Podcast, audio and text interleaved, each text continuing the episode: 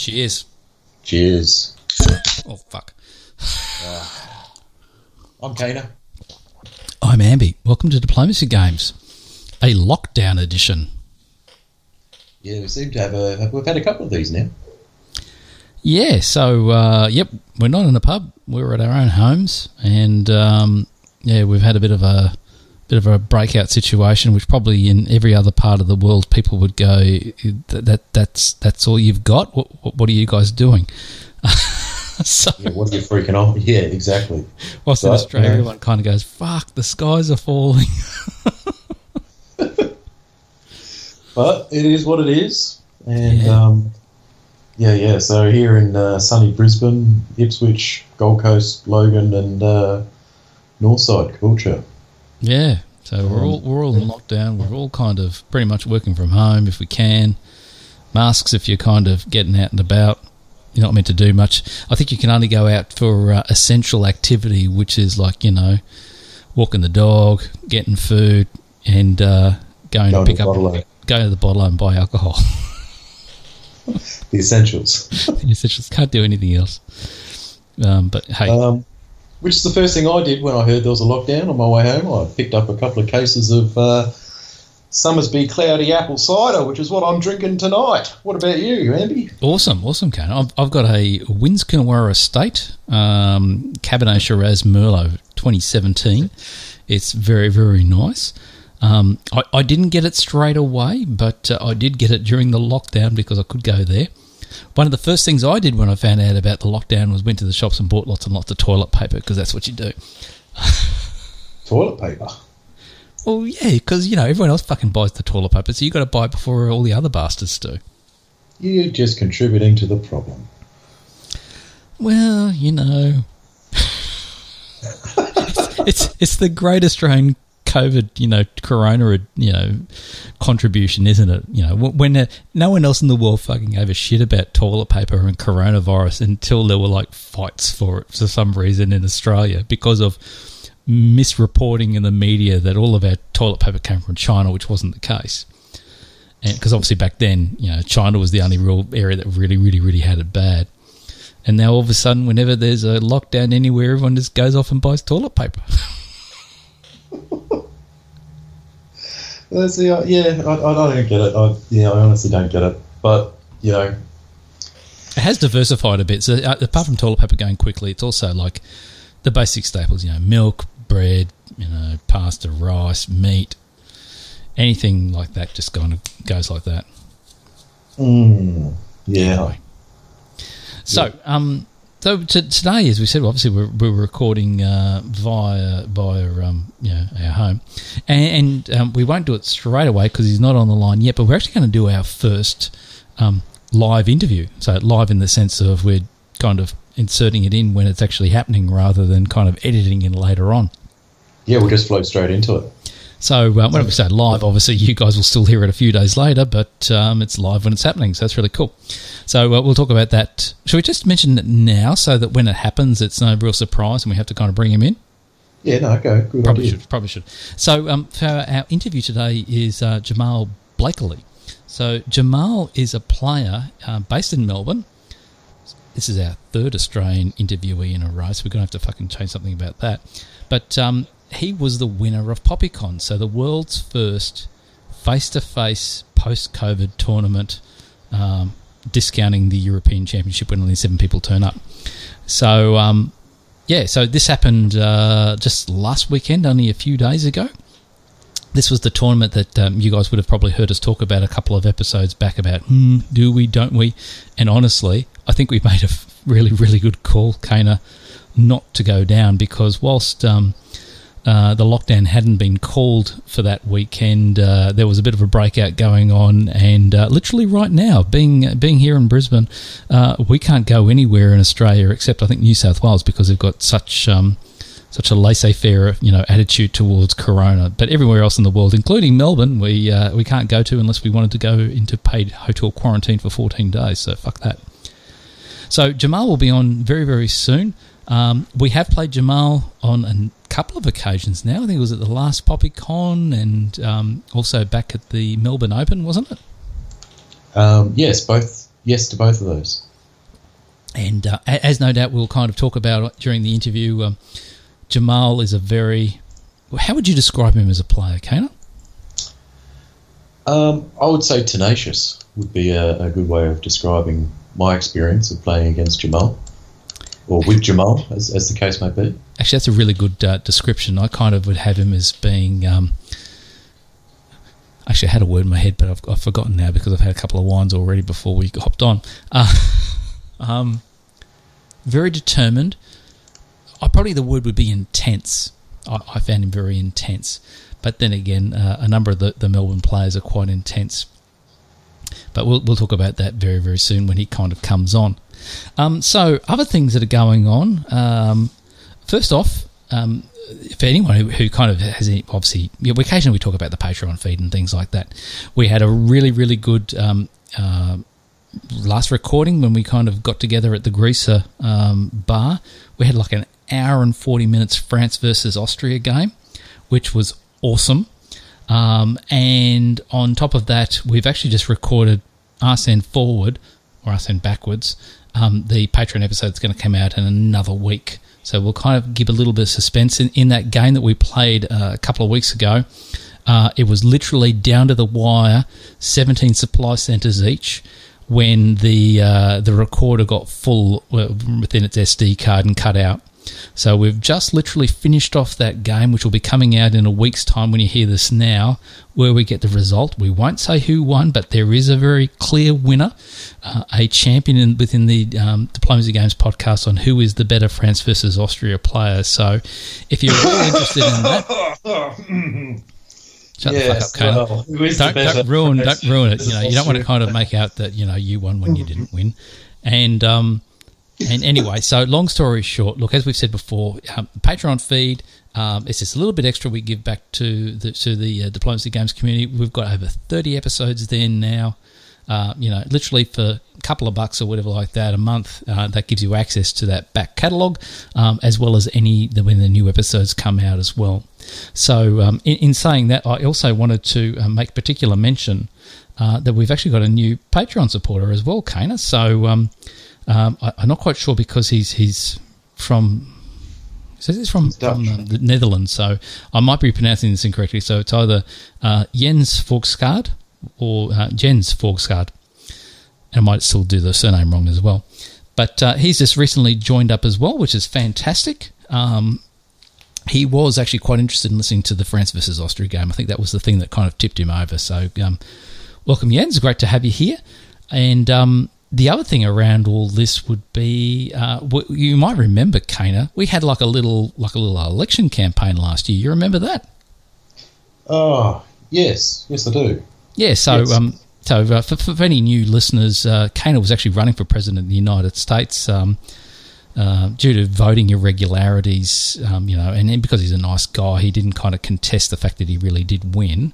Uh, you know, he just kind of said, "Hey, pff, probably some oh, you know, yeah. some, some reason this happened. Yep. Yeah, yeah. So might as well let give it to Biden. He's he's kind of you know he'd probably be all right in a game of diplomacy. So um, we, we have been kind of running on our Patreon feed for a while now. The idea of um, uh, hey, if when Kana wins the election, you know, do you want to kind of pay just you know instead of two bucks a month, three bucks a month, and you'd get a position in uh, Kana's presidential cabinet. So uh, we're we're a long way off, I think, for any possible 2024 bid. But um, I wanted to get a bit of a discussion with you, Kana, around well, what, what should we replace that with, and uh, and you know whether we start doing something a little bit different. So I've got an idea. Have you got any ideas, or you, you want to go first, or you want me to go first? Oh, I think it's got to be Ambi something. What is it? No, no, no, no, no, no, no. So even though we're a little bit of a um, you know a COVID hotspot right now, generally speaking, I think the world goes, well, Australia, they've done a reasonably good job with that. You know, it's a reasonably stable economy. We don't have too many problems, blah, blah, blah, blah, blah. And um, probably most of our listeners, seem mostly being based in America or Europe, wouldn't be aware of this. But at the moment, where we live, Brisbane, um, is the leading and the only main contender for the 2032 Summer Olympic Games. Um, there's a, there's a few you know random um, cities that put up their hands saying, "Oh, you know, we'll do this," but the um, the International Olympic Committee has now basically got sole negotiating rights with uh, with Queensland around having the Olympics out here in 2032. So I was thinking, do we try? And this might be a bit of an ambitious goal, Kana. Do we aim to get diplomacy onto the 2032 Olympic Games schedule? Ah, yeah, because the host nation gets to choose a sport, don't they? Yeah, yeah. So I think during you know the the Sydney Olympics was it? Did we do Aussie rules or something, or what did we do then? Oh no, what was it? It was BMX riding or something like that. BMX Something- riding, really? Yeah, no, it was something like that. Yeah. And then it stays on it. Like once it's introduced, it stays there as a Olympic sport. Oh wow. Okay, cool. Well, look, that that in itself is enough, I think, for everybody to say, let's get behind making diplomacy part of the 2032 Olympic Games. Well, uh, yeah, okay. So what's the peak physical performance? You probably shouldn't be like us and be pissheads because it affects your gameplay. You'd, you'd have to set up a map properly, right? You'd have to set up a map, and then you'd have to have Well, that's probably going to fail on You'd have to too. like, like a, a like a group wrestling match, wouldn't it? Like each each each competitor, you know, you start off with um, you, you can have up to seventeen competitors on a team, yeah, and you start off with your strongest wrestlers, one on each supply center, and um, away you go. Are you thinking like a chaos game or something? No, seven players. Oh, okay. Oh, well, yeah, yeah. But you you be able to do all these rounds and things like that. I reckon this would be an awesome Olympic sport. Because what's actually, you know how you said before how you know each country gets to pick a new new sport that goes on the Olympic calendar. Isn't it like Japan this year when they eventually fucking get around to it? Aren't they meant to be doing like some form of computer games and that's meant to become now an Olympic sport? Really? Yeah, No, surely not. God, no. Really? yeah. It's like you know some type of you know Like e-sport. like esports. Yeah, yeah, yeah. Really? Uh, Japan, um, Olympic sport introduce. Uh, I can't spell introduce. Uh, what you need to know about the new sports for Tokyo. There'll be five, well, actually six new sports added Oh. to the program Tokyo 2020. Sport climbing. What's that? Just climbing. Uh, so, um, so they have to do speed climbing, bouldering, lead climbing.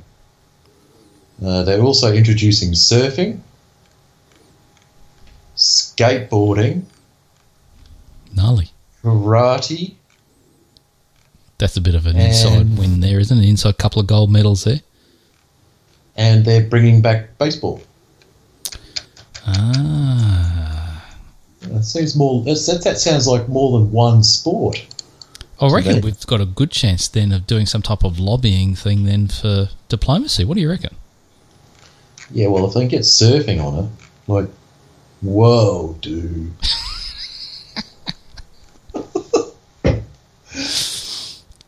Okay, so um, so I don't know how we're going to organise this, but maybe the three dollar level is you know the uh, you know the fund to help us get you know at the uh, the Olympics.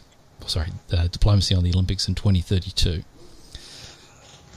We'll, we'll we'll use all our inside contacts, Kana. Uh, to do what? How?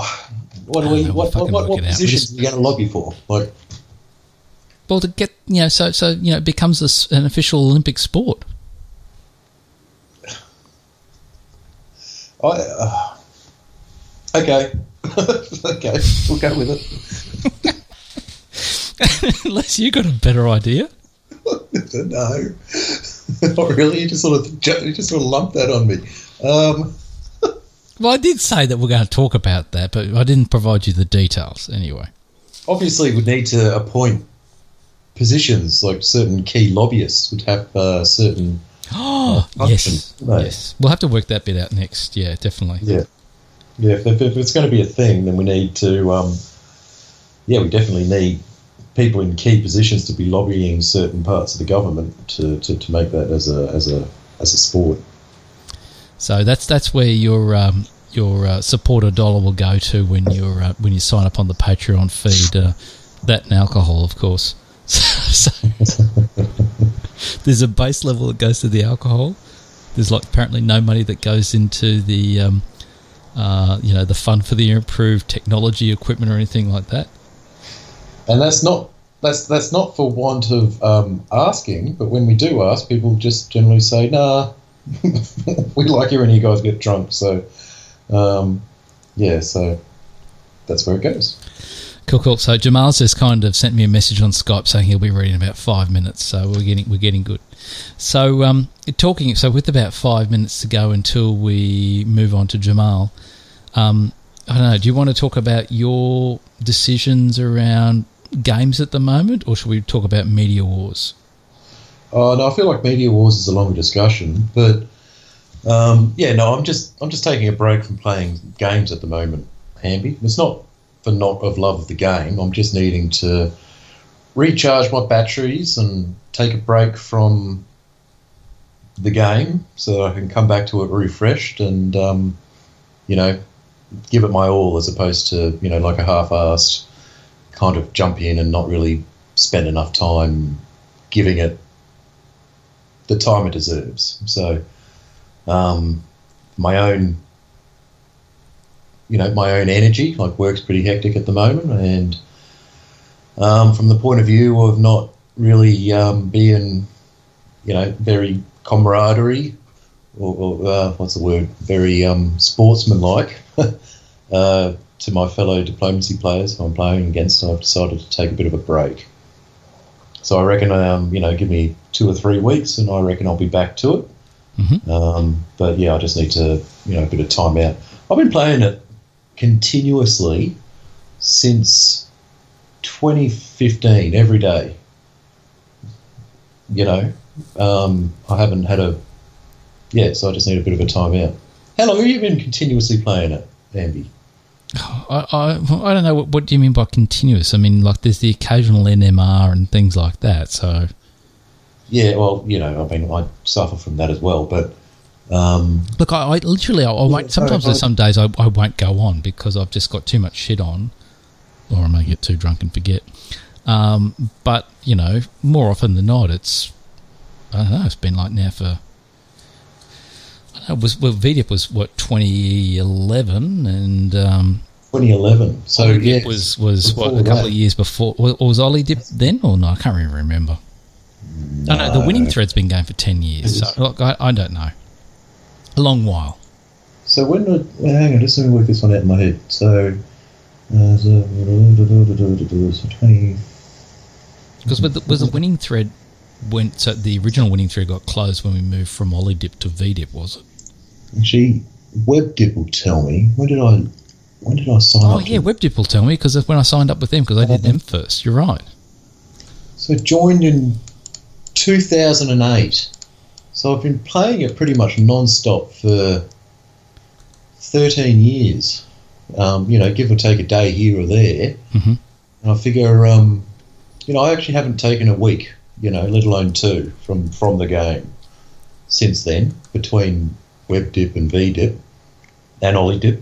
You know, so yeah, I, I, I just need a bit of a bit of a recharge, and I'll be back into it. No problem. Well, look, you've been visit, you've been playing more often than me, or well, long, longer because I think I signed up on WebDip in January 2010. So anyway, so um, yep, I think it, it, it's sometimes a break is a good thing. So um, hope to see you back in games real, real soon, Kana. Um, Jamal's ready. Shall we kind of call him in? Yeah, bring him on. So let me just work out how to fucking do this. This is what we do when we um, try to do things live. Oh, fuck, I don't want to press that button. Press Jamal. Okay, add. We're calling. We're calling. I don't hear the ringing. Normally I hear ringing, but anyway. Can you hear any ringing? I don't hear any ringing. It says I'm calling. This is this is live diplomacy podcast, folks. It's where all the excitement happens. He's not answering. he said he was. Here he is, Jamal. How are you? Good, thank you. How you doing, guys? Yeah, good, mate. Good. Um, you have a beverage with you? Uh, I only have a water. Should I go get one? Oh, it's up to you. We've got beverages, but it's entirely up to you. Is, is, is this a critical part of the podcast? Because if it is, I will, I will go and get a beverage right now. It is a critical part of the podcast, mate. All right, so just give me 30 seconds and I'll, I'll get a beverage and I'll come back.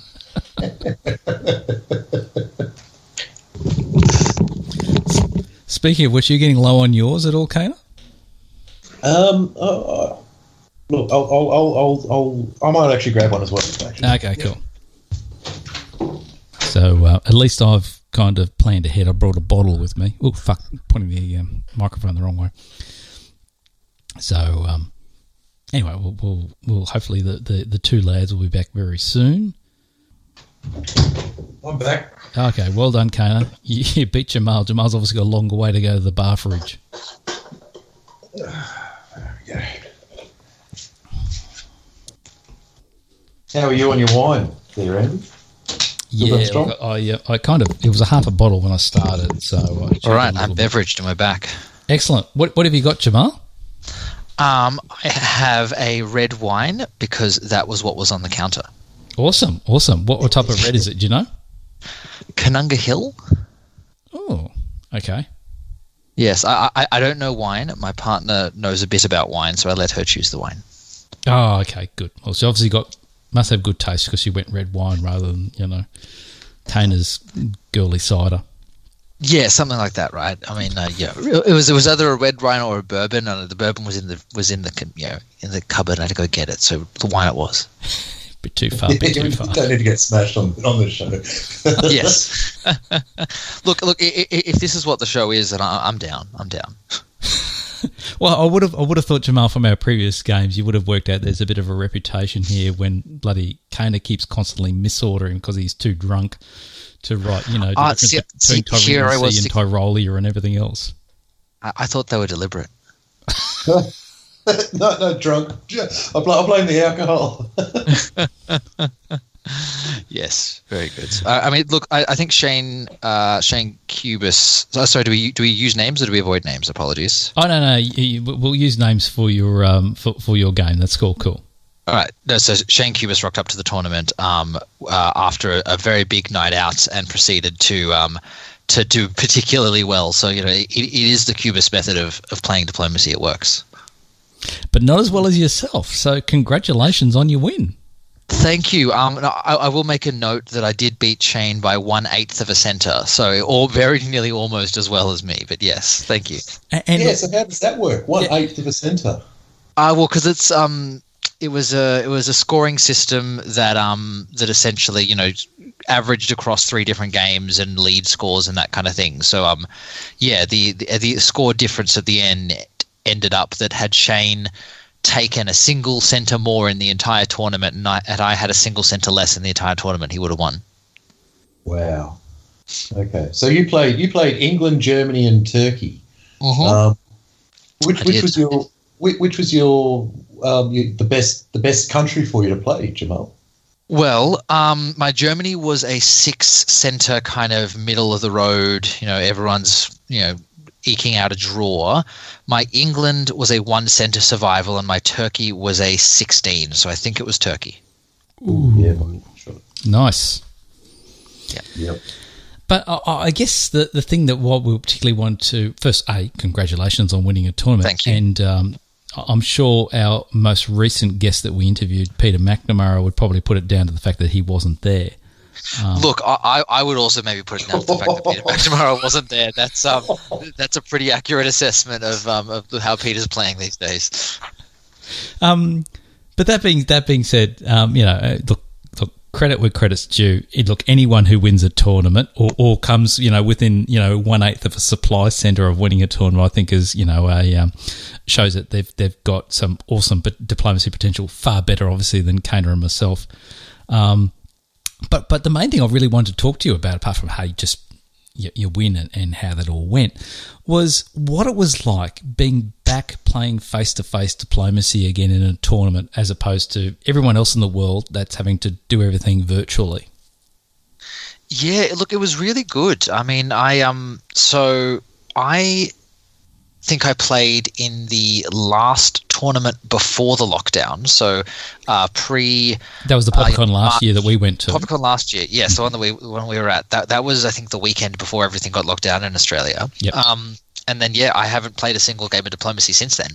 Um, no, that's actually no, that, that's a lie. I've played a couple of online games. Um, but yeah, the face to face is good. I mean, it- to me, it's how diplomacy should be played. I appreciate all the work that's being done to get the virtual game up and running, and I think it's a game that does lend itself to being able to be played virtually. And I think you could have some really, really good games virtually, but there is such a difference um, in the face to face game and in you know, you you know, being that the diplomatic element and the relationship element is such a big part of it. You know that having being able to form a relationship with someone over a board, you know, talking to them in person is so different. Um, I I made an attempt at playing I think DixieCon last year online and played one game and then it was like oh, great time for game two and it's three thirty in the morning and I just couldn't do it and it's just you know the time zones are horrific trying Yeah. to play the American tournaments. Um, I think they're trying to do rounds and leagues that are you know at more friendly time zones nowadays, which is nice. But um, but yeah, so it was really good to be back face to face. Um, you know, uh, obviously missed you guys there. Um, you know, I. I, th- I think you guys decided you weren't coming pre all the Brisbane things, but then turned out it was a very good decision. Um, Yep. But yeah, it was um, it was it was a really good event, and I'm, I'm really glad to be back playing face to face. Awesome. what was what was the feeling in I'll say in the room, but you know this this particular this particular tournament is actually held at at a player's house, and it's and it's uh, I, I know from my own experience being there pre- previously, and, and I think plenty of other players who've played at PoppyCon. It's it's a very welcoming, homely. It's just a great great venue to be kind of um, you know to be playing diplomacy in. What was the vibe in the room though when you kind of were all around the board and playing? Well, actually, I probably should first ask how many players were there, and then around what was the vibe? Yeah, so I think there were 14 over the two days. Yep. Um, so there was never, there was, I think, one instance where two boards were going at once, but that was because of a few, eliminations and whatever else, and a couple of players playing two boards. Um, the vibe was great. I mean, you know, the the house that PoppyCon is at is always excellent. The hosting is excellent. Um, they they've redone their lounge room and it's beautiful and it's you know got art everywhere and it's it's a, it's a gorgeous venue. Um, and you know, I, I, it's a better, it's the, best venue I've played diplomacy at. Um, so that was really great, and it's it's all very collegiate. You know, PoppyCon is that tournament where you know no one's playing for sheep stations. It's not you know it's only ever the Australian Championships when there are no other tournaments in Australia. Um, it's um, you know it's just a real place where people in, are encouraged to come and learn and have fun with the game. Um, I think a lot of that comes down to the tournament direction. You know, um, Andrew Goff is the tournament director. Uh, always does a really good job of welcoming new players. Um, and um, you know, we had on the first day uh, four new players uh, who played both games. Um, okay, you know, I think that I think I think one or two of them have played in a 2019 tournament, and then they brought a few mates and had another mate rock up. So I actually think the group ended up as five by the second game. Um, but yeah, the, you know, they, they were they were great. They were welcomed onto the table. You know, we we played with them, and you know, we play hard, and you know, you play diplomacy, and you, you you might attack them at various points, but no one's ever doing it maliciously. I think there's a real positivity around it and a real welcoming atmosphere, um, which I think probably only really you know, I think only really at the very last game, at the very at the very death of the tournament, when there was some tournament stakes on the line and it was so close, did things ever get kind of you know a little tense and you know intense around you know good players trying to eke it out and that kind of stuff. But other than that, it was great.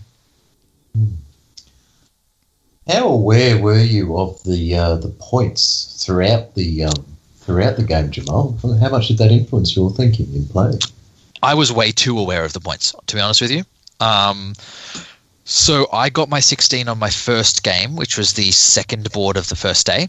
Um, and I then had a horrific couple of games on the Sunday. I, I, I will admit I played really badly. Um, and you know, obviously, I played well enough to to still see it through, but um, but I think um, I think I was very aware of the points. I was very aware of what I needed to do and who I needed to defend against in a tournament setting. And I actually think that meant that I went into those games on the Sunday thinking a bit too much about that and making different decisions than what the best decisions for the game on the board was. And, you know, the, the better way to have won that tournament would have been to have gotten 16 on day one and then walked in and gotten 10 on first game day two and just kind of locked it up there and just played a good game of diplomacy. And I didn't. I just, um, I was thinking about the kind of the meta of the tournament a bit too much and, you know, learnt some really good lessons around what not to do around that, to be honest. So, what were they? Um, the the big lessons were about intentions. I think um, you know, we all make mistakes when we play diplomacy, right? Mm. Um, and but I feel like for me, a lot of my mistakes come back to uh, a kind of original intention, and there's something I'm trying to do, and it's the wrong thing to do, and so therefore, by trying to do that, I make mistakes. Um, so um, you know, after a 16 board top on the first day, I knew that I was a game behind. So I knew that um, there were players behind me that had played two games, uh, and they had scored, you know, a nine and an eight, and you know, you know, good scores, but not a massive one. And so I knew I had one game to catch up, and I knew that I had hopefully another game to try and defend, and I knew I had to survive both games.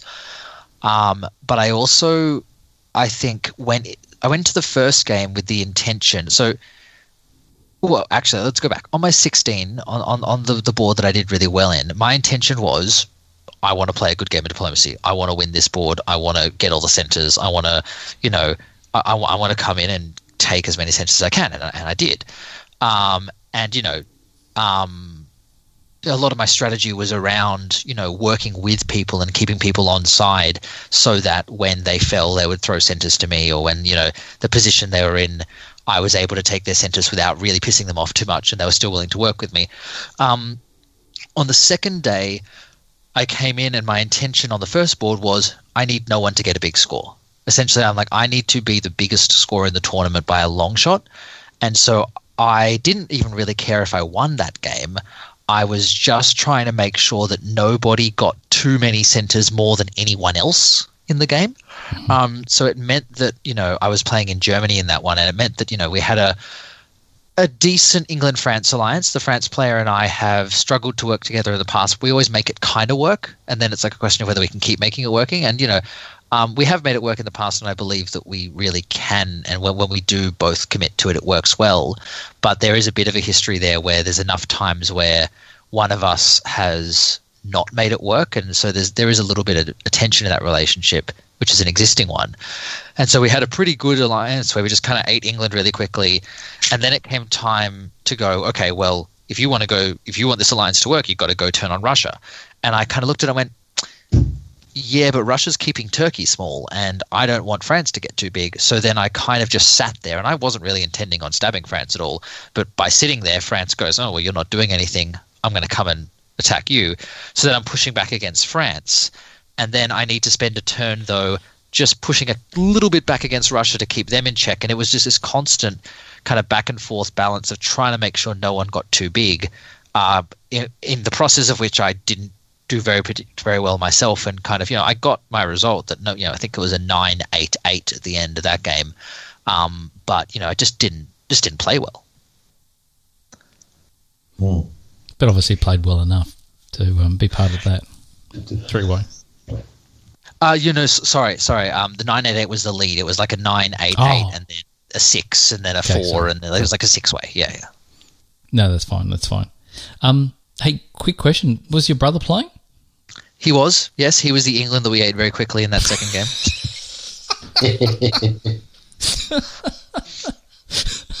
How did he take that? Oh, he's fine. He's used to it. I mean, you know, every, it, it's funny, right? I think, you know, I talk about intention being really important and how you decide. Also, perception is really important, right? I think it's like everyone always thinks me and my brother would naturally work really well together. And I think because of that, neither of us are very willing to do it because we just go, oh, well, they're going to like, you know, they're going to think we're allied and we better not. And so we never do. And so we always fight. Um, and, and then tends to be what happens is we'll fight and he'll die, but he'll kind of take me down with him, and so it'll just kind of you know end up in this weird situation where no one wins. No, that's fine. That's fine. hey, look, um, yeah. the times that we've played at uh, PoppyCon and the Melbourne Open, um, it, it's always been great fun, and uh, I, I, had a lot of learnings with um, the Melbourne Open, the, which was in what twenty eighteen I think 2018. Can't remember really now. But anyway, um, that was probably my first. My, that, that was my first tournament for uh, for diplomacy, and um, I was a little bit put back at the time by your bravado and you know intense negotiation style, which often was also about probably preventing me from writing down orders. Um, did you did you kind of play this a similar way at this PoppyCon, or or how, how, look how do you view your own gameplay? So yeah, my game has What's developed a lot over the past couple of years. Yeah, well, let me tell you all my secrets. Oh yes, please. Um, I'll, I'll no, just I- I mean- I'll just rewind this podcast in twelve months' time when we play again the next we'll play it again and then be like, oh, this is what he's doing. Yeah. um, no, so um, my, honestly, my game has developed a lot since then. Um, I, I, um, I acknowledge that I have not been the best diplomacy player for my entire career. I, um, I think I often have played different styles and tried to do different things. And I think I started as a little bit of a cocky diplomacy player, and I started as much too much of a technical diplomacy player. I was interested in the right moves at the right time. Um, you know, and I think um, I spent a lot of time in the past couple of years really trying to undo a lot of that learning. Um, so you know, I can um, I can totally see how at the time we played, I you know came across the wrong way or was applying the wrong tactics or was trying to you know force it a little bit too much. And you know, in the past couple of years, I've learned that's not the way that I can play diplomacy. There are some players that can. You know, I think you know. Uh, you, said you spoke to Peter last week. Peter McNamara is a great example of a player that can um, really be that. You know, hey, I'm a great diplomacy player, and you need to do what I'm going to tell you to do. And you know, this is um, you know, you better not come at me because I'm going to beat you, and he will. Um, and so it's like there's a sense there that um, that that style really works for him because he has that real technical ability and I just don't. And I think I've had to learn a different style of play, which is much more subtle, much more about stopping and listening and being silent a lot more of the time. You know, I you know, I still talk my mouth too much and that's still a problem I have to fix in my game and you know, certainly in the the games on Sunday at PoppyCon showed that. But um I I think I really feel like I am um I am much better the the more calm I am and the more subdued I am. And you know, there was some new tactics I was applying in this tournament really around that idea of sitting back a lot more and not trying to force the issue on anything and trying to let things happen a lot more. And, and that that did work really well for me. I, I must admit, like I, I, I've even seen myself an evolution in your gameplay between Melbourne Open and PoppyCon last time we played. Like you were, you you were becoming more of a, um, won't say calm, but like a more measured, definitely a lot more measured in your interactions. You know what I mean? And hmm. and and that was quite. And I can't remember if you remember, but we kind of was. Were we like semi-allied for a while there? Until one, Yeah, I'm sure. I think we were, and then one stage either I stabbed you or you stabbed me. I think I may have stabbed you. But I, I think it definitely was that because I, th- I remember last last year I was still in the phase where I was deliberately never stabbing. I, I, I would I would be happy to lose games in order to never stab because that was something I was trying to teach myself and something I was trying to learn about um, my game and change my game. And you know, not that I think I ever stabbed all that much to begin with. I mean, I did a little bit, but like not well. Um, but I, I think I definitely realized that I needed to learn that art of counter punching more rather than attacking. And so I, I spent years never stabbing and deliberately getting low scores because I allowed myself to get stabbed. So yes, definitely you stabbed me. Okay, so so um, that's actually that's a really in, very insightful. So when you went into PoppyCon this time around, did you what was your were you stab? Did you stab at all, or, or how did that work out? Um, I did stab. Um, I did a big stab on Italy in the 16th center Turkey. Um, and but I think that was the only one. I think yeah, as Germany, it depends who you ask, right? If you ask France in my Germany game, I stabbed him by not attacking Russia. Um, but um, but no, I, I, I didn't I didn't go for a kill. And actually, the big mistake I made in that second game was there was a moment when, as Germany, I had a free walk into Paris and Marseille with unopposed, could have taken them immediately, and I didn't. And that was, in hindsight, what I should have done. Um, but um, so no, I did I did make a stab, and it was a big stab of Italy. Um, I think that kind of keeps to my current attitude around stabs, which is only stab if you're gonna win from it. Yep. So like, and not not just win the stab, but like win the game. Yeah. So I stabbed Italy because I saw that I had a shot at an 18, um, and that was my shot at the 18. I had to stab Italy in order to get there, and I went. Okay, Italy's fleets aren't in the right position in the in the Mediterranean. England is kind of going to beat him to the line, so effectively, I have to go for this 18 now. I can't wait for Italy to get the fleets in, in order because he's not going to. And so I have to stab him. And yeah, it was a very effective stab. I took four centers in the first turn on the stab, and then I cleaned up all of the Italian centers that England didn't. Oh, England got Tunis, uh, but that was it.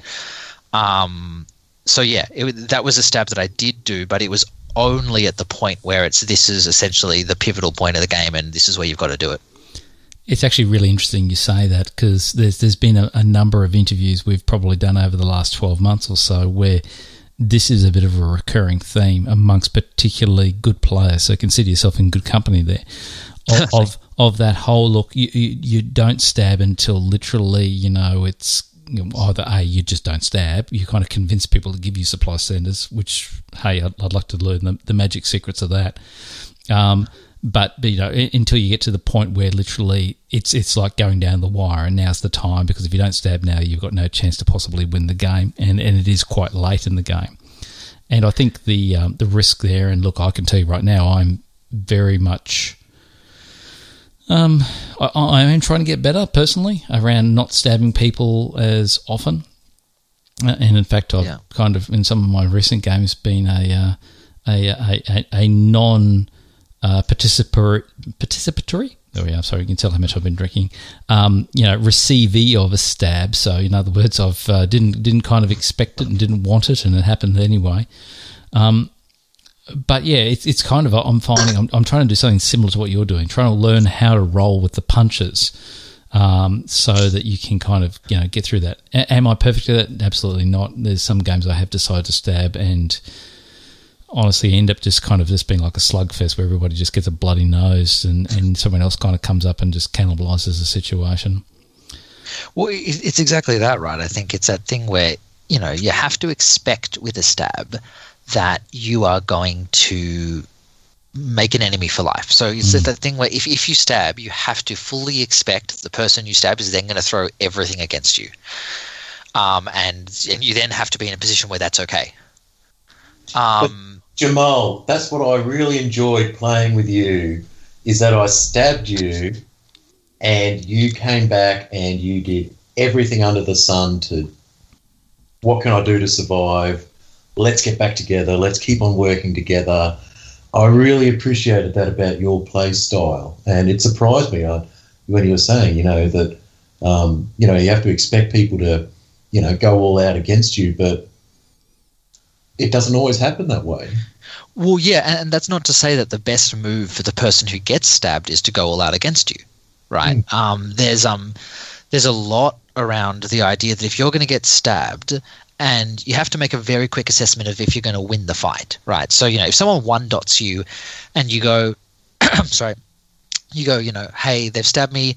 I've lost a center, but you know what? I'm in a better position than them. I can win this fight. Then yeah, you go for it. You take the gloves off and you go after them. But if someone stabbed you and you go, you know what? That's a good stab. I can't come back from this. Then it's actually about then going, okay, how do I survive this game? So, you know, where am I most useful? Um, and where am I able to really get into a position where I can um, I can I can stay in the game. Um, so you know, in my big in my big Turkey game, um, I stabbed Italy and um, I was really surprised. Italy didn't throw everything against me, and Italy was still willing to work with me. We, you know, we developed a really good relationship all game, and he was like, "Yeah, okay, you took all my centers, but okay." Um, now, again, my you know my mistake in that big game and what cost me the 18 rather what got me on 16 rather than 18 was that what I should have done after stabbing Italy was realize he wasn't going to throw everything at me and then gone cool I'll leave you on three centers, and if you keep pushing against England, we've got enough fleets to beat him. Um, instead, I was a bit worried about Italy throwing everything against me, so I just took him out. When actually I had stabbed someone who was very willing to work with me still, um, and I should have utilized that better. But um, yeah, no, I, I appreciate that. Um, I appreciate that uh, that comment, Kana, because I think it's um it's very much um situation I can in the game, and if that is if that means working with the person who stabbed me, unless they've been an asshole about it, I don't, I don't keep working with them. Um, one thing that, and actually, I think we talked about this. Oh, sorry, Kana will remember this when we last talked to Peter. Um, was talking a little bit around virtual games and you know what what's missing in virtual games versus face to face. And one of the key things he talked about was um, not so much the interplay between players during games, but it was that interaction you have when you're not playing games. You know, when you go out to lunch at the burger place around the joint, I think from memory around Mel's. I don't know if you guys went there this time, or Yeah, even did. just you know the, the the beers after the games and things like that. Um, can you tell us a little bit around what it was like to be able to just you know decompress and talk about a you know a game or a tournament you know um, in a social environment with the players? Yeah, I mean, I think um, I think Peter's absolutely right there, right? I think I think the big thing that again, this is something that I've developed in my game, and you know, I, I, would say everyone who plays diplomacy, whether they're a good player or a bad player, should try to develop is it's the, the people you play with are people, right? Like you're not you're not playing against Germany, you're playing against Peter McNamara. You know, you're playing against Andrew Goff. You know, you're playing against you guys, and they're people. And not only is that important in a game sense, in a you know, hey, how does this person think? How does this person act? What can I, you know, can I work with this person? Do I like this person? But it's also a sense in, um, you know, that that there's a human element to it. Diplomacy is a social game. I think it goes back to like, why do we play board games at all? Right? Like, well, why does anyone play board games? If if your only aim in playing any board game, but diplomacy specifically, if your only aim is to win and that's all you care about and you're just in the hobby to try and win as much as possible, then you know, I, I think that's a that's a little bit of a sad way of approaching it. I think uh, yeah, at the end of the day, we're here to enjoy ourselves, right? Like I, if I had a terrible time at every single game I played, I wouldn't want to play. And what makes it a game that I love is the fact that it is social. It's the fact that I'm a very social person. And I love playing a game that uses that and that that um that engages with that. So yeah, being able to go to the burger joint and have a chat about life and catch up on how people are going. There are people I only ever see at diplomacy tournaments, and I catch up on what they're doing in life, and I root for them, and I hope they're doing well. And you know, um, yeah, it's like um, you know, you have beers afterwards, or you, you know, in, my case, I was um, I was staying with another player, and we'd stay up till two a.m. and talk about everything that was going on, and you know, it you know that's a great it's a great thing. And I, I honestly, I've met some of my best friends through diplomacy. I think you know, there's a number of people who I would class amongst my my group of best friends, and they're they're diplomacy players, and I met them through diplomacy. But because I see them as people and not just players, you can have real relationships, and that's I mean that's the point of of any hobby, right? No, absolutely. Very much agree. Um, so you, you mentioned uh, at the beginning of the interview about how close it was between yourself and Shane. Um, how did you guys go playing against each other? I mean, effectively, we didn't. Um, so there was really no game where we actually there was there was one game we played on the same board, and I was Germany and he was Turkey. Um, so we just we didn't really have any interaction. Um, so it was very much just a race to the finish, really. You know, I think we both played our own game. Um, you know, Shane played much more consistently than I did and got a lot of good scores, and I just happened to luck out and get one massive score and a couple of survival scores. Um, but yeah, no, we, we, we didn't ever get to a point where we were towing that line going, do we need to attack each other or do we need to work together? And it just didn't happen this game. And I, I play really well with Shane. I, I really like playing with Shane. And I suspect had we been placed as Russia and Turkey on the same board, we would have worked together even if we were both in the lead for the tournament. Um, but um, yeah, I it, just, it just for whatever reason didn't happen, and it just came into a came down to a, a foot race. And I I think I quite like that because I think as much as I um, almost screwed over my tournament win by thinking too much about the meta. I, I think, you know, when you get into a game where it is people attacking people because they're ahead in the tournament, it takes away from, from the game a little bit. Yeah, okay, that's cool. Um, yeah, okay. Look, look, I'm I'm pretty much um, pretty much done, Jamal, on questions. Look, uh, from my point point of view, I, would like to thank um, not only a yourself for coming on to uh, to the podcast today to talk a little bit around the game, but but particularly to, to Mel and Matt Call for hosting it, Absolutely. and uh, obviously for Andrew Goff for uh, uh, being the tournament director. Um, Kana, what about yourself? Anything that you wanted to touch on tonight? Yeah, Jamal, do you have got a favourite country to play? Uh, well, it's now Turkey. Um, Turkey's jumped to the top of that list. Um, traditionally, it's been England, um, and I had a really, really bad game as England. Um, but yeah, traditionally, I've liked England. I feel I feel like I understand that country well, and I understand some of the the nuances. There are some little tricks you play with England that um that that when you're new you don't understand and when you get a bit better you, you kind of understand a couple of things that are counterintuitive about that country. So i've always quite liked england. But um no i mean turkey has always been a country that i have theoretically enjoyed but never felt like i've quite understood. Well i, I feel like i can definitely understand how to play turkey now and so it's nice to nice to have that one in the books. Nice. Actually nice. The, the thing that's interesting about that jamal is um, both obviously England and Turkey are, are corners of the board powers, uh, and that was one of the things we were just the last interview when we talked to to, uh, to Peter around uh, our game stuff, i.e., myself and Kana. And, uh, and, and one thing he kind of touched on was that I'm I'm far more stronger playing around the edge of a board as opposed to the center of a board. Um, ha, ha, do you, do you resonate more with like a edge of the board player rather than in the middle? Um, I think it depends on the style of play. You know, I think I mentioned before, right? There are different ways of playing, and you, you kind of need to work out what your natural style is and lean into that. You know, I think it's you know, if I tried to play like Peter McNamara or Tim Jones, I would I would play badly. Whereas I think I have a um, uh, admittedly a much worse version of this, but I have a much more Andrew Goff style of play. Um, so you know, I think um, it, it depends on who you are and where you're going, but um, um so yeah, I, I, definitely resonate with that. I think my style of play is more suited to, um, you know, we're talking before about trying to develop that patience and that calmness. I think you know the corner powers are much more suited to that, and the edge powers are much more suited to that. Um, but yeah, I mean, I think you know someone like Peter is really good in the center because he sees the tactics really well, and he sees the ability to to know, you know, when you're playing Germany and Austria, you you need to move your pieces correctly. You know, you can't get away with having a couple of turns where you misorder or where you do something that's just strategically a bit off. Um, and you know, if you're a player that doesn't never does that, then those powers are really powerful. What gets most new players when they're playing Austria is they don't know what to do strategically. Whereas if you know, then yeah, it's a strong power. Um, I'm interested to hear why you think you play better on the corners, or, or even if you think you play better on the corners. I, personally, I think it's because um, Peter made that determination on the fact that when I play Germany, I do stupid shit that doesn't work out yeah. well for me. Yeah. And when I play Austria and Italy, I try to play well, but inevitably fuck up and get eaten up. so yeah, yeah, you can't you can't fuck up as Austria and Italy, really. No, it's a little bit little bit harder.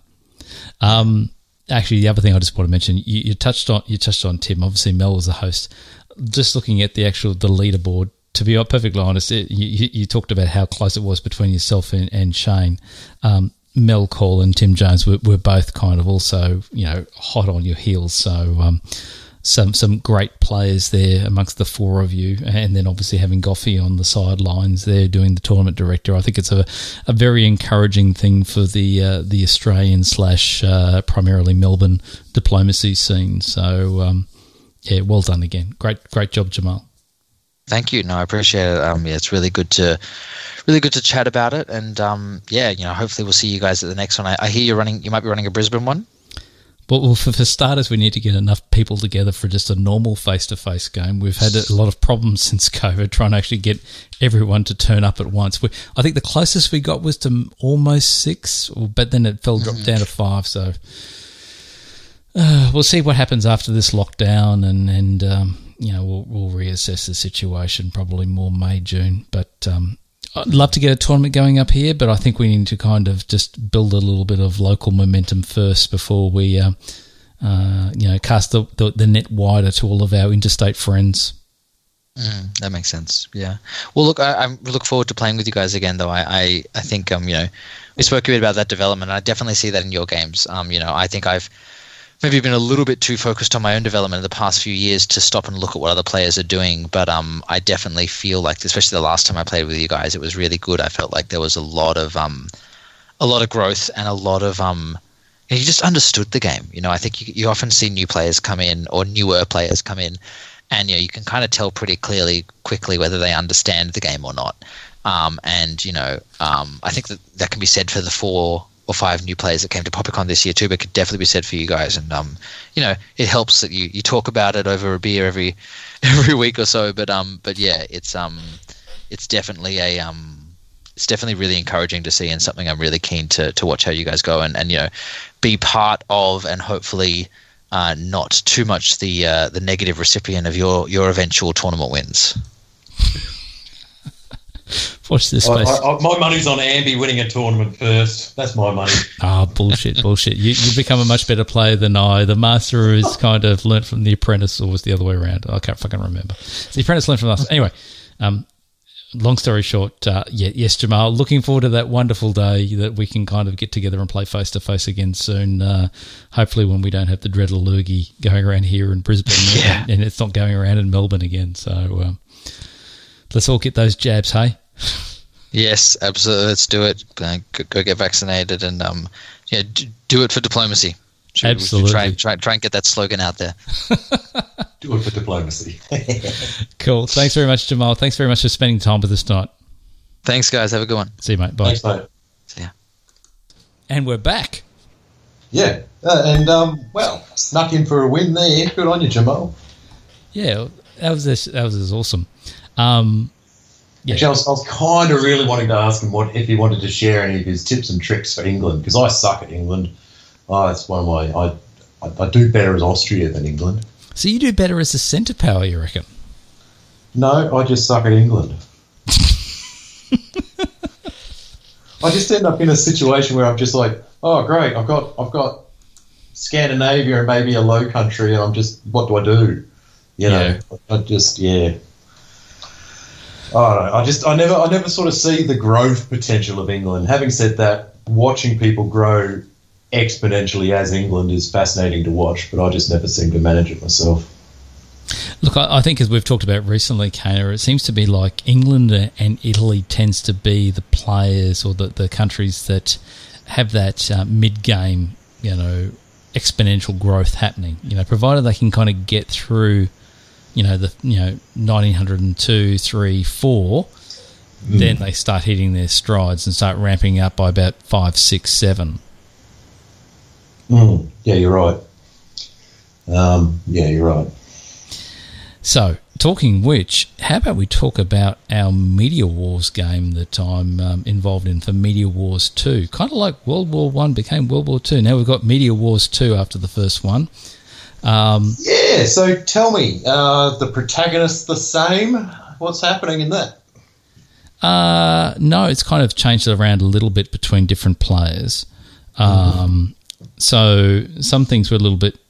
Well, not, not what I kind of expected. So I kind of misinterpreted some things when when um, Captain Meme got in touch. So we have at the moment, and I'll, uh, wait a sec, maybe it'd be better for me to go back to the info page. I think the info page actually has all this shit listed. Uh, here it is. Okay, so we have um, Flash, who is the uh, from Legendary Tactics. So you know we've interviewed him before. Um, he's playing Austria again. So last game he played as Austria, and he's managed to score Austria one more time. Um, yeah, let me just double check the name so I kind of get them all right. Uh, let's come back to that player. So I'm playing as Italy. Florida Man is playing as England. Very well known for his diplo- for his um, diplomacy YouTube channel. Uh, Goes Go Horns Go, who played the last game from the Diplomats, he's playing as Germany. Okay, yep. Um, Turkey is Oliver Lug, who we previously interviewed for his remember his uh, game of knife slash life or whatever like that, which was that um, awesome YouTube video he produced. Oh, right. Yep, yep. Gotcha. Yep. And Lady Razor, who is a well known um, cartoonist, etc., like that, who's playing as Russia. And uh, Ezio, who is a co-commentator with uh, Captain Meme on Diplostrats, he's uh, he's playing as as France. Okay, rightio. And given that we recently interviewed Peter McNamara for his awesome win as Italy, um, or win? Well, yeah, we, we kind board. of yeah, top the board on Yeah, it, yeah, yeah, kind of won the um, the DBN um, Invitational. Yeah. So, have you? Did you uh, pick up anything from that interview that you're applying in this one? Uh, look, I'm trying to, I'm trying to, but um, it's become a little bit um, problematic. So, in the last game, um, Flash from, from Legendary Tactics, as as you as you may or may not recall, Kana teamed up at the time with Captain Meme as Russia to absolutely devastate and destroy me as Turkey within exceptional with exceptional speed. Um, forced me just to become like just literally like a a Janissary fleet floating around the Ionian, pimping myself out to them until they decided, nah, knife, dang, you don't, you're dead. And I was the first player out. um, so he's kind of, and, and you know, kept to his his um, uh, his style, and uh, despite kind of putting out some uh, wonderful, you know, words of, of sweetness and joy around doing, you know, some devastating uh, work against another player he uh, proceeded to move Trieste into Venice during fall 1901 uh, when it was vacant. So um, that that that wasn't kind of uh, you know planned with me. So Oh, you're I too was- trusting, Andy. I, I am to a certain extent, but I'm not because my army in Apulia, I moved back to Venice just in case he did that. So he bounced. Um, Okay. So you know, it's like, hmm, what happened there? Oh, oh, I'm sure we forgot a little small miscommunication. Blah blah blah blah blah. Anyway, so um, that, So you that- can't trust Austria. Can't trust Austria. When you're Italy, you can't trust Austria. Absolutely. Um, my fleet in the Ionian obviously moved into Tunis, so at least I've got one build. Mind you, Austria has got two builds because he's got a um, uh, now an army in Serbia and moved his fleet from Trieste, Albania, now into Greece with uh, Serbian support. Um, sitting on the fence a little bit, I was going to call it a little bit as far as um, the uh, the Turkish sorry, there's the Turkish situation with Austria is uh, Oliver's just sat in Bulgaria holding and done a bit of a um, a shuffle because he's previously his fleet in Ankara and the Russian fleet in Sev were bouncing in the Black Sea in spring, but they've uh, obviously got together, you know, a bit of a you know kiss and make up because now Ankara has gone to Con and Smyrna's gone to Ankara and Sev has gone to Romania. So maybe, maybe, maybe there might be a little bit of a juggernaut thing potentially happening there. Although I was surprised that uh, Bulgaria didn't support. I think he probably could have. It didn't really matter, but he, he you know he could have supported Seven to Romania, but maybe that might have signalled things a bit too hard. Um, the one thing that I've done which didn't really work out the way I expected is I had um, had some conversations with Germany to do a particular um, interesting content move. Let's just call it that, which was moving uh, Venice to Tyrolean Spring and Tyrolia into Munich with German um, acquiesce. Sorry, run that by me again. What? Venice to Tyrolean Spring, Venice And to then- Tyrol. Yep. yeah, and then Tyrolia to Munich in fall. But with Germany being aware that I was moving into Munich. Mm. Only you didn't move it to Munich. You moved back to Venice. Uh, no, I moved Apulia to Venice. So I still tried to move to Munich, but Germany then got uh, actually moved from Ruhr to Munich with Burgundy support from France. Why is that beneficial for Germany? Well, unless of course he's setting things up for a, um, a France Germany alliance. Which isn't good for Italy. That's not good for Italy. It's definitely not good. It's not good for England. No. Okay. So you've just helped cement France and Germany. Well, when you say I helped, I don't. I, I look both France. Okay, so both France and Germany were telling me, "Hey, yeah, that's all cool. That sounds really, really good," and then um, didn't do it at all. So I don't know. It's everyone around me seems to be lying bastards. okay. Scoundrels. That's what they are, all of them. Okay, rightio. Um, so here's the question Why do you think Austria tried to grab Venice off you? He's a cheeky bastard. Did he know you were moving to Tyrolia? I was already in Tyrolia. So, I told him I was moving Tyrolia to Munich. yeah. There, look, there was a little bit of look. The only thing I can put it down to was maybe a misinterpretation slash, you know, whatever, um, because I had previously mentioned to um, Ty- to Austria that look, I want to move Ven- Venice to Tyrolia and Tyrolia into Munich, just to make it interesting and a bit of fun. And he was like, "Oh no, no, no, no, don't do that." And then we kind of had a bit of a chat, and I kind of agreed, "Okay, I won't move to Tyrolia." And I planned, I, I, honest, honest, you know, I, I actually planned to move Tyrolia back to Venice. However, that was when literally the lockdown happened and everything went fucking batshit at work because the nature of my work interrelates without going to a lot of detail into some of the COVID response stuff.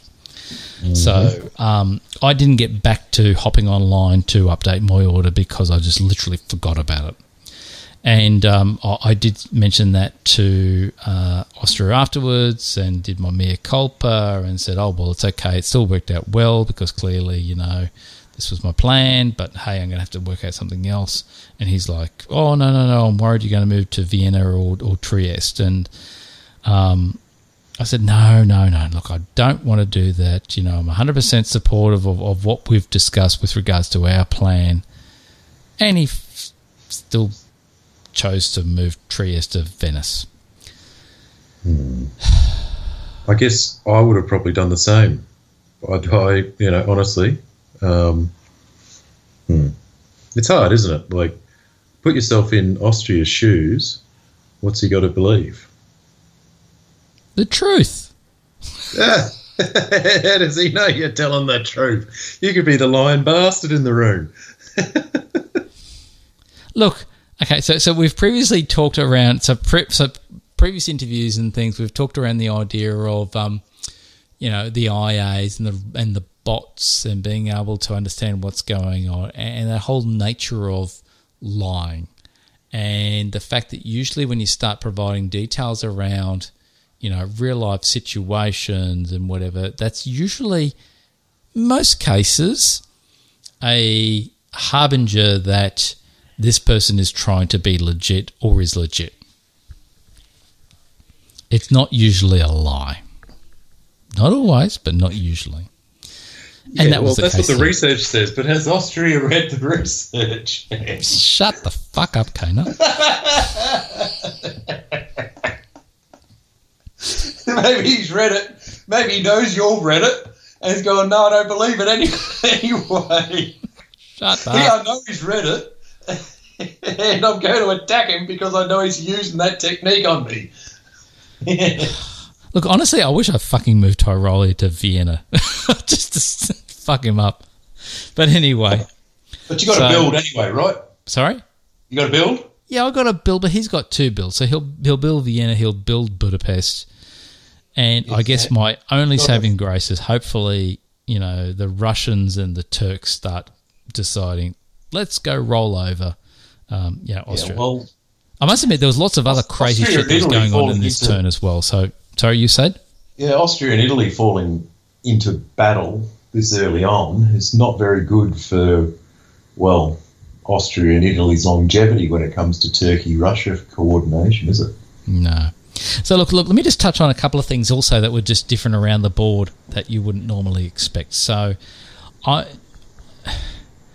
you very rarely get come in full 1901 where you've got multiple units just holding and not doing anything. Okay, so I touched on before around the Turkish unit that moved to Bulgaria in spring, just sat there and held in fall, Did move is- to Serbia or Greece? No. or, or support someone, or just do something. You know what I mean? Hmm. Okay. Germany had moved the fleet Kiel to Denmark in spring, and just held in fall, which Did allowed Russia take, did Russia take Sweden? yes, moved Gulf of Bothnia to Sweden. Okay, so that's a sign that Russia and Germany are working together. Correct. Um, and particularly where you've got so England, no surprise, England had a standard move of um, uh, look. Obviously, it's a standard uh, Northern English move, trying to inform move uh, Yorkshire to uh, being convoyed across to Norway with uh, North Sea and Norwegian support. Uh, it succeeded, but St. P tried to attack Norway. So now it's going to be interesting the fact that you've got these two Russian units uh, in in Sweden and St. P. You've now got three over in the English thing, so it'll be interesting what happens there. But the Like, other thing that was very Russia's got two builds yeah? yes, it's got Romania and Sweden. Two builds. But the Have other thing that was interesting was in spring, Russia did a reverse ambi. Moved to Galicia. It moved to Galicia from Warsaw, but then held in Galicia in fall and did nothing. Ah, So what this tells me is there is, if I was being honest, looking at the board at the in the, the broader game, it looks like a Russia, Germany, France alliance with Turkey as a acquiescing but non known participatory in uh, alliance member. So I think um, I think uh, the fact that now Russia has got a fleet in Romania, it's going to limit a lot of his work there, and I think you'll find that Russia's probably going to get more involved in. I was going to say more involved in the northern game, but seeing it's an arm, he really should have moved Army Saint P at least into Finland, so he could have freed up Saint P for a fleet build in the north or something. Yeah, he can still do that in spring and take and go three on Norway, um, but he'll need a support in the south. Um, Austria again, what picked up Greece and Serbia. Great. Okay, so yeah, so so so here's the build. So Turkey has got one build with Bulgaria. Uh, Turkey and myself got one build with Tunis. Uh, Austria's got two builds with uh, Army Serbia, Fleet Greece. Russia two builds with Fleet Romania, Fleet Sweden. England one build with Army Norway. Germany two builds with Fleet Denmark, Army Holland. France two builds with Army Belgium, Fleet Portugal, which tells me you're going to get Portugal to Spain south coast, and it won't be too long until he starts a knocking. Uh, don't know. Like, honestly, things aren't looking good for England up north, are they? If Russia's gearing up, Well, Yeah, so Brest is open for a build, so yeah, it's possible as well. Yeah. you know, he's left Brest open. It could be an attack on England.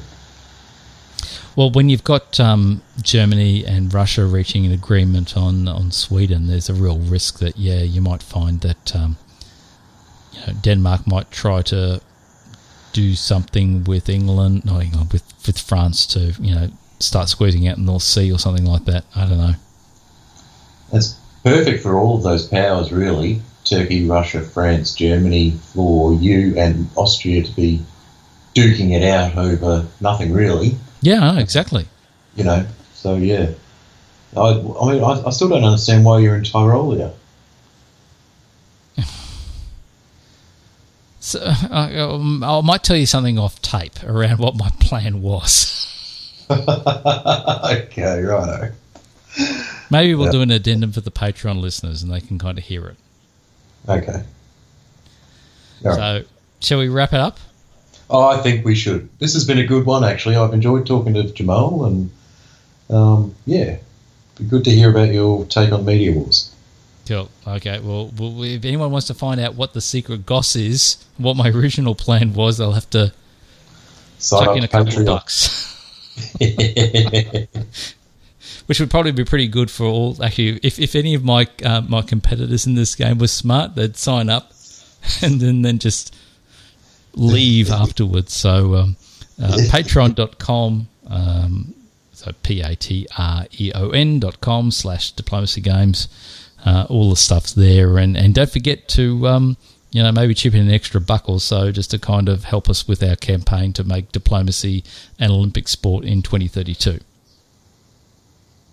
All right. I'm Kana.